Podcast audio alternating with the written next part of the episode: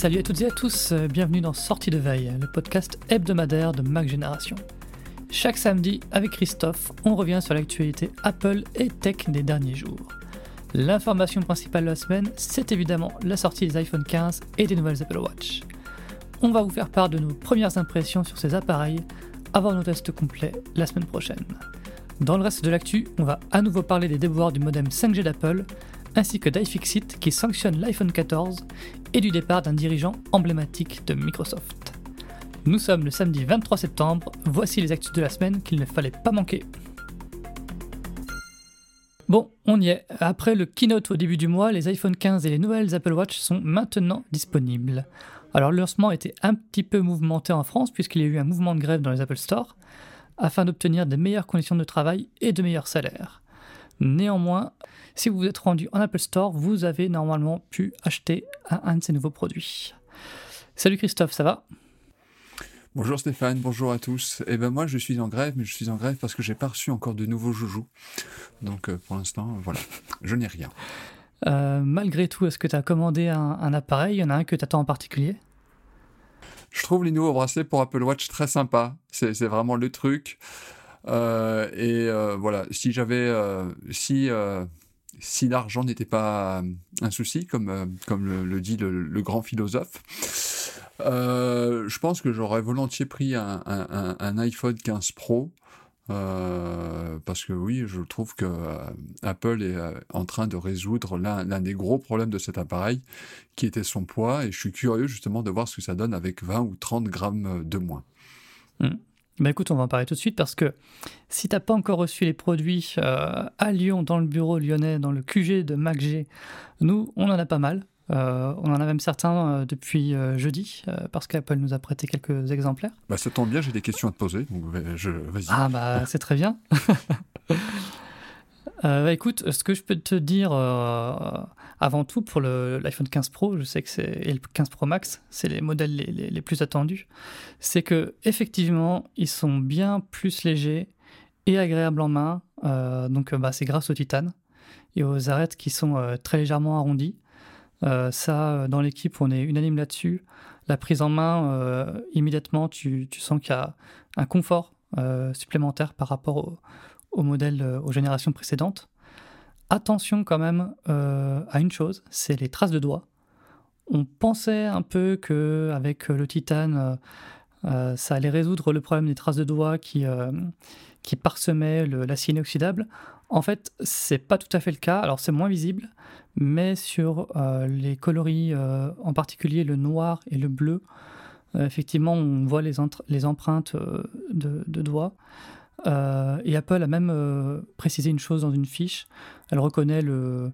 On va pas, on va pas parler de problème, mais elle reconnaît l'effet et elle dit que bon, bah, voilà, il faut simplement nettoyer avec un chiffon. Les, les traces euh, s'en vont après. Ça tombe bien, la chiffonnette d'Apple est actuellement en promotion, donc euh, c'est vraiment le moment de se faire plaisir.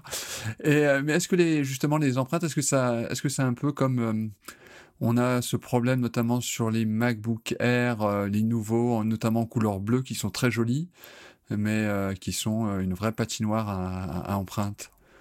Alors c'est un peu ça, mais pas aussi poussé quand même. tu remarques, en fait, il faut il faut pas avoir le, nez collé dessus, mais il faut quand même observer assez finement euh, les nouveaux iPhones pour voir les empreintes. C'est pas quelque chose euh, d'aussi marqué que sur le, MacBook Air bleu, heureusement, parce que là, ça, aurait été quand même euh, assez moche. et puis bon, pour ceux qui n'utilisent pas de coque, on rappelle quand même que donc le contour, le titane, c'est seulement sur le contour. Hein. le, dos est toujours en, verre mat, donc là, les, empreintes sont quand même beaucoup moins visibles. Euh, l'une des autres choses euh, qu'on marque immédiatement avec les nouveaux iPhone 15 euh, Pro, c'est le bouton Action. donc ça remplace le, commutateur de, silencieux. Moi, je suis vraiment emballé par ça. parce que c'était quelque chose que j'aimais beaucoup sur les smartphones Android. Certains smartphones Android avaient un bouton en plus ou bien permettaient de, paramétrer le, bouton de verrouillage. Et donc là, avec le bouton action, on peut choisir autre chose que euh, le, mode silencieux. C'est super pratique. Moi, j'ai configuré tout de suite pour l'appareil photo. Euh, tu appuies euh, une seconde. Alors, il faut, faire un, appui long quand même. Ça permet d'éviter de, faire des appuis accidentels. Donc, un appui long dessus et ça ouvre immédiatement l'appareil photo. J'adore ce, cette, nouveauté. C'est assez fou parce que ce, bouton, donc l'iPhone a 16 ans, il paraît presque évident, euh, et sans doute que l'idée en plus est venue par ricochet avec l'Apple Watch Ultra. Mais ouais, ouais, ça, ça, paraît effectivement euh, quelque chose de. Le genre de petit truc qui, qui, qui change la vie. Mais justement, puisqu'on parle de boutons, moi j'ai une grande question, là je suis complètement perdu. Euh, pendant tout l'été et même avant, il y a eu ces histoires de, boutons avec retour haptique sur le volume. Alors un coup y était, un coup y était pas, un coup y était, un coup y était pas. Et cette rumeur a pris tellement d'importance qu'à un moment donné, moi je me disais, non mais attends, il travaille sur autre chose que le, bouton euh, et le retour haptique sur ces nouveaux iPhones. Alors il, donne, quoi ce bouton au final? Alors c'est pas un bouton à retour haptique, c'est un bouton mécanique. Euh, ça pouvait être, euh, on pouvait encore avoir un peu des doutes là-dessus parce que la communication d'Apple n'était pas super claire au moment du keynote. Parce qu'Apple parlait d'un retour haptique, mais en fait, le retour haptique, c'est le Taptic Engine. Euh, c'est-à-dire que vous appuyez vraiment sur le bouton action. donc, vous sentez le clic hein, du bouton action puisque c'est un bouton mécanique. Et en plus, pour bien vous montrer que l'action la, a été prise en compte, vous avez un retour haptique avec le, le Taptic Engine du téléphone. Et on voit qu'Apple euh, Apple prend des gants euh, sur ce changement du donc le commutateur qui devient un bouton action parce qu'au premier démarrage euh, il y a iOS qui précise que voilà pour maintenant pour couper le, le son pour mettre l'iPhone en silencieux il faut passer par le centre le centre de contrôle d'iOS et si vraiment vous faites ça souvent vous pouvez très bien configurer le bouton action pour le mode silencieux je pense qu'il y a des gens que enfin, ce petit changement va perturber. Euh, je disais par exemple aussi euh, sur Internet, il y a des gens qui ont beaucoup de mal avec euh, la nouvelle disposition des boutons dans, dans l'application téléphone. C'est vrai que ça fait partie des, des, habitudes au début à changer qui, pour certains, ça peut être quelque chose de désagréable. Ça, ça sera un petit coup à prendre. Mais je pense que ça, ça va aller pour la, plupart des gens. Un autre coup à prendre, c'est l'USB-C. Euh, je me suis euh, trompé. Euh. C'était jeudi soir, j'ai voulu charger l'iPhone l'iPhone 15 Pro. alors pas d'habitude je le fais sans fil, mais là j'ai voulu le faire en filaire. Et bah par réflexe, j'ai pris un, câble Lightning. et évidemment, bah ça pas pas rentré dans le port. Hein. mais j'ai vu un des bienfaits d'ores et déjà de l'USB-C, parce que j'ai voulu télécharger euh, Genshin Impact. Donc c'est un jeu qui pèse très très lourd, il pèse 22 gigas. Ah ouais. Euh, et en Wi-Fi, euh, au bureau à MacG, c'était très lent.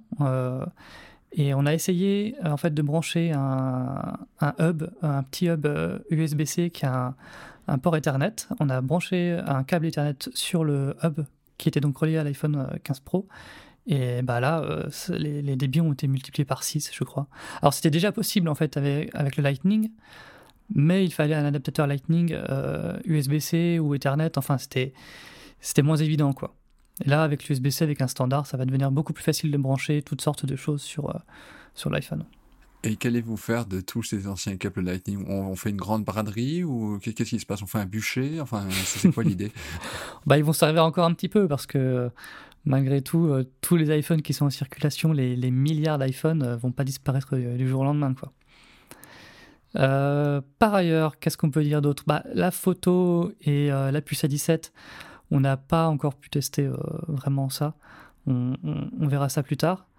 en ce qui concerne les iPhone 15, ce qu'on peut dire dès maintenant, donc vous avez dû le voir si vous avez regardé notre aperçu en photo, les couleurs sont très pâles. Je trouve ça un petit peu dommage. J'aurais bien aimé des couleurs un peu plus éclatantes, mais bon, après, c'est une question de, goût. Euh, en main, ils sont aussi confortables que les iPhone 15 Pro, puisque eux aussi ont des arêtes euh, un peu plus arrondies. Donc c'est tant mieux. Et puis, euh, notamment du point de vue esthétique, ils gagnent la, Dynamic Island, ce, qui est plutôt, ce qui est plutôt bien aussi.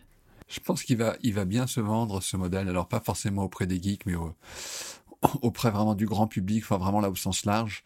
Euh, il, a, il a tout pour plaire et puis même lorsqu'il sera, euh, il passera en arrière de catalogue l'année prochaine lorsque l'iPhone 16 sortira.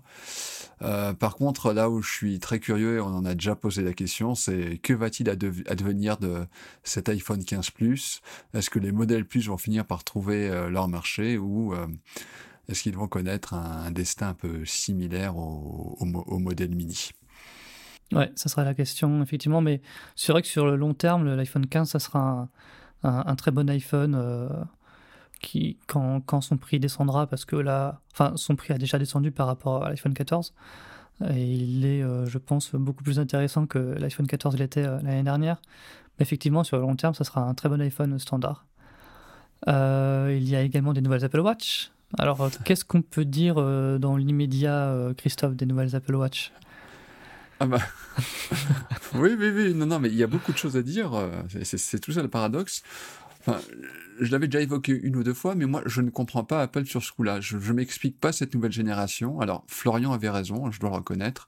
Il avait dit, tu verras, euh, cette génération, elle apportera rien. Au mieux, elle aura un petit truc. Et euh, bah, le petit truc, au final, il est très, très léger.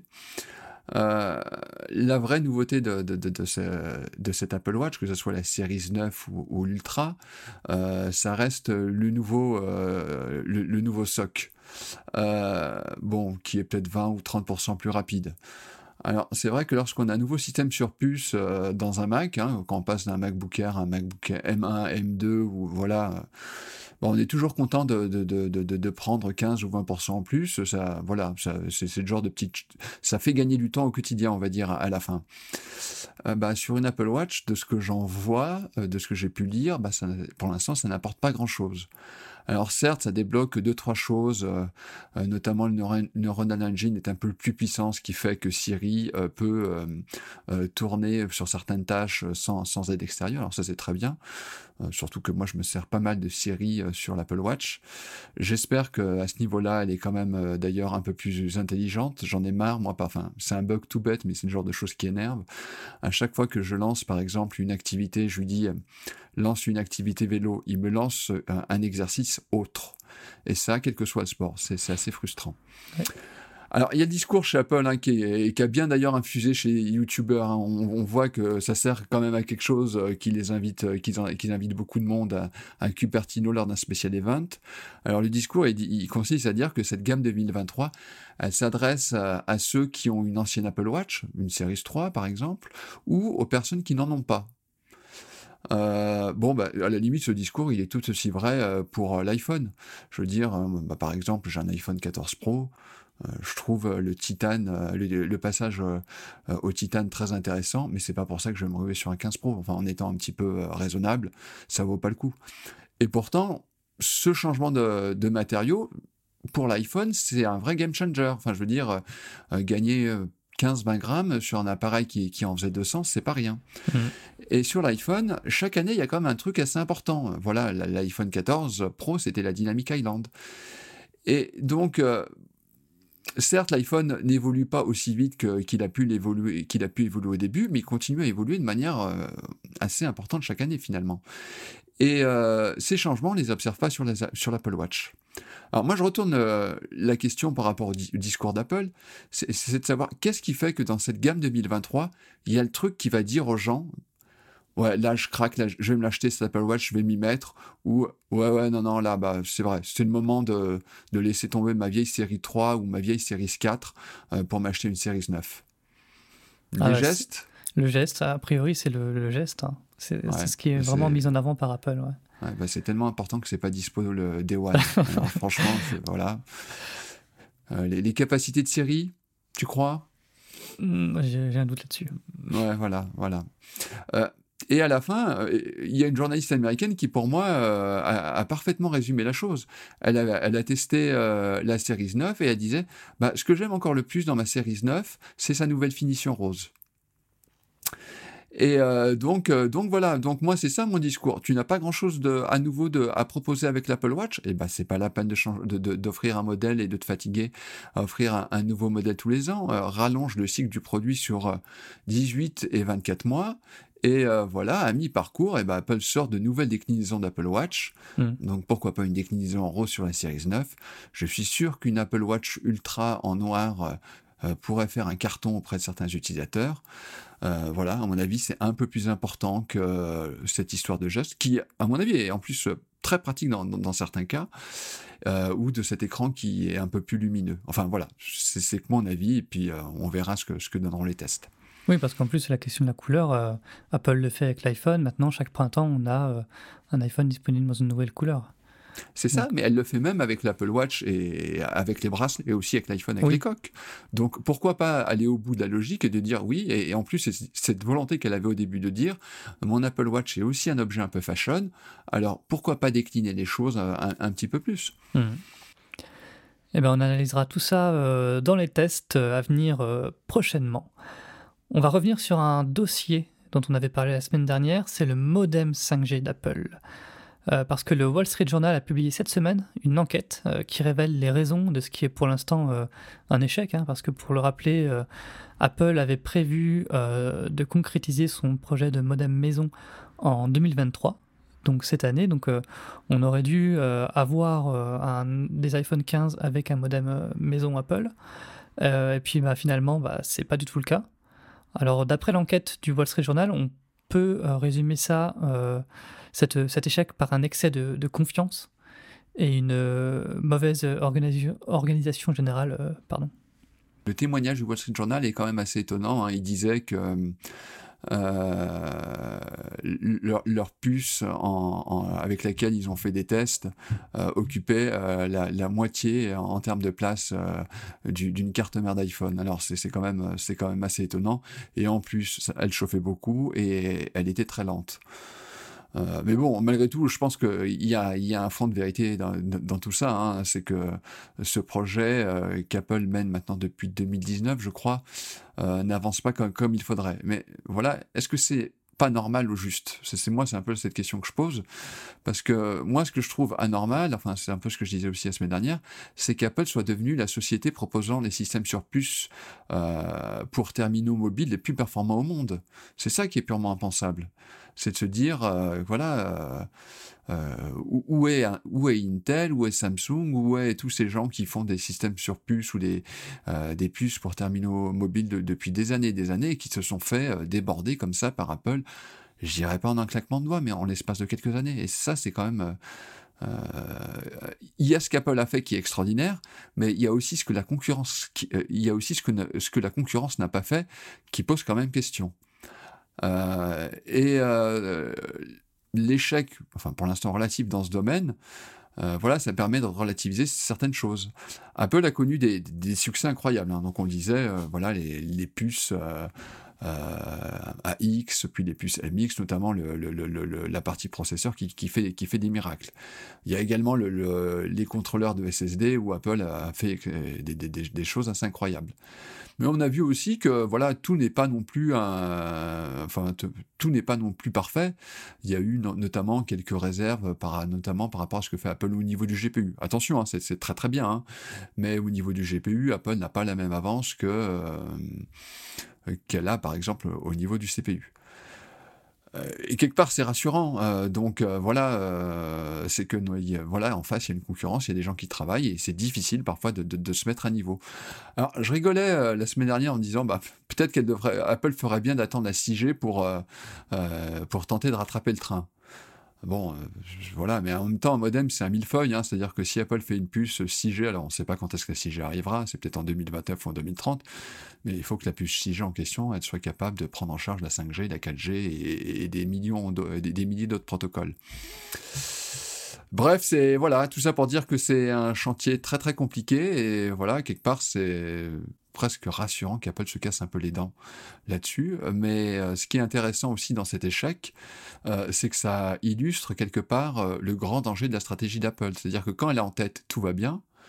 Mais maintenant, imaginez un, iPhone, un iPhone 15 avec une puce Apple 5G qui, est, qui a 18 ou 24 mois de retard sur ce que les meilleures puces du marché sont capables de faire. C'est, ça peut être inquiétant. Oui, c'est ça, parce que ce qu'on peut dire aussi, c'est que si on veut faire un parallèle avec la situation euh, Intel, euh, quand Intel fournissait les, processeurs de, de Mac, c'est pas, pas du tout la même chose, parce que là, autant avec Intel, euh, les, on peut dire qu'on pâtissait, on pâtissait un peu des mauvaises performances ou des, des, progrès très, très lents d'Intel, Autant là, bon, les, les iPhones, alors certes, c'est pas un modem Apple, mais les modems de Qualcomm sont, euh, sont excellents. Quoi. Oui, voilà. Et puis avec Intel, c'est vrai qu'Intel n'avançait pas, mais tout le monde était logé à la, même enseigne. Mais justement, ce, petit, euh, cette, ce petit retard technologique avec l'iPhone, on l'a vécu euh, lorsque Apple, alors je ne saurais plus dire quel modèle, mais sur certains modèles, il y avait des, des, iPhones avec des puces Intel. Hmm. Et quand on faisait des benches sur cette génération-là, effectivement, les iPhones étaient en retard sur les meilleurs téléphones Android. Alors, sans transition, on va passer à iFixit, parce que iFixit pardon, a créé la surprise cette semaine en baissant sa note de réparabilité de l'iPhone 14. Alors le bon 7 sur 10 qui avait été attribué au départ est passé à un mauvais 4 euh, sur 10. iFixit justifie ça par le fait que, alors même si les iPhones sont plus faciles à démonter qu'avant, en fait les réparations restent compliquées dans certains cas par la sérialisation, c'est-à-dire par un système d'authentification pour les pièces de remplacement. Alors, euh, Apple a encore des progrès à faire en matière de réparabilité, Christophe? Ouais, alors là, c'est quoi là? Donc, mon iPhone 14 Pro, je comprends pas. Il, est victime d'obsolescence programmée, c'est ça? Il y, a, un truc? Euh, Il était à 7 et tout d'un coup, il y a les iPhone 15 qui sortent et il passe à 4 euh, non, mais j'ai un peu de mal à comprendre cette affaire. Ce souci, il date pas d'hier. Euh, c'est quoi? C'est, enfin, je veux dire, euh, c'est comme si maintenant on retestait l'iPhone 14 et imaginez qu'on lui a mis 8 sur 10, on dit maintenant il y a l'iPhone 15, bah, il vaut plus que 6. Euh, voilà, alors c'est quoi? C'est une vraie note? C'est plutôt une manière d'iFixit de faire de la politique et, de mettre de, et, de mettre la pression sur Apple? voilà, comme je te dis, enfin, si, euh, enfin, on peut imaginer que dans certains cas, iFixit révise sa note à la baisse. Imaginons qu'on découvre quelque chose sur les iPhone 14 Pro qu'on n'avait pas découvert au premier jour et euh, qui rendent euh, la réparation de l'iPhone plus compliquée. ouais, pourquoi pas. mais bon, là, j'ai l'impression que ça n'a rien à voir. Donc, ouais, je, je suis assez dubitatif sur cette histoire. Et euh, ça m'embête un petit peu parce que je dis pas que c'est un faux problème, mais euh, quand tu dis qu'Apple a des progrès à faire en matière de réparabilité, euh, oui, alors on va être d'accord, il y a sans doute mieux à faire en ce qui concerne l'iPhone, mais il y a tellement mieux à faire, surtout sur les AirPods et l'Apple Watch, que ce problème, il me paraît presque secondaire. Mais bon. Alors on termine l'émission avec nos bons amis de Microsoft Panos Panay, le responsable de Windows et des surfaces, a quitté Microsoft, euh, a priori pour, euh, pour Amazon. Alors, à part ses présentations au style inimitable, quel est son bilan au sein de Microsoft? Tu demandes ça à moi vraiment? Alors, je vais, voilà, bon, je vais faire une métaphore, une métaphore footballistique. Ah, vas-y, moi j'adore ça. Ouais, on dirait un transfert de Ligue 2, c'est-à-dire Microsoft à Amazon. C'est-à-dire, alors, je vais être, euh, je vais, je vais être vache, mais les surfaces, j'ai toujours eu l'impression que c'était des produits euh, euh, pour journalistes et, blogueurs, c'est-à-dire que ça faisait beaucoup de bruit lorsque ça, ça sortait mais au final, ça se vendait pas ou ça se vendait assez peu. Enfin, ça, on le découvrait à chaque fois qu'on épluchait les résultats trimestriels de, Microsoft. Et, d'ailleurs, c'est un sujet qui est, assez intéressant à gratter parce que, a priori, malgré tout, ces, produits ne les méritaient pas. Mais, voilà, ils n'ont jamais eu le, succès commercial, alors est-ce mérité ou non Oui, c'est ça, ils, ont, ils ont plutôt un, succès critique euh, de manière générale, même s'il y a certaines exceptions. Mais au niveau commercial, ça n'a jamais été raz de marée. Oui. Voilà, alors pour Panos Panay, à mon avis, alors si on parle de, de métaphore footballistique, moi je pense qu'il va quand même dans une meilleure équipe. Euh, parce que malgré tout, euh, Amazon a quand même eu euh, de, de, vrais, best-sellers en, ce qui concerne le, matos. Hein. Le Kindle, ils en, ont quand même vendu quelques-uns, ça reste quand même la liseuse par excellence, même si voilà, c'est toujours un problème. Est-ce que voilà, c'est un, appareil qui est aussi confronté à aux tablettes d'une part et aux smartphones qui ont toujours des écrans plus grands et qui pour certains deviennent des liseuses. Et puis bah, Amazon a eu quand même à un moment donné un, vrai succès avec Alexa. Euh, donc voilà, il y a eu aussi beaucoup de binge chez Amazon, mais voilà, ça peut, ça peut effectivement être un, challenge intéressant. Enfin, si Amazon continue à investir euh, massivement dans ces domaines, euh, j'ai cru comprendre qu'avec le ralentissement économique, il, réduisait également quelque peu la voilure. Eh bien écoute, euh, merci beaucoup Christophe pour ce long épisode euh, de sortie de veille. À la prochaine. bon week-end, bon week-end à tous. Salut à tous, bon week-end et à la semaine prochaine pour un prochain rendez-vous.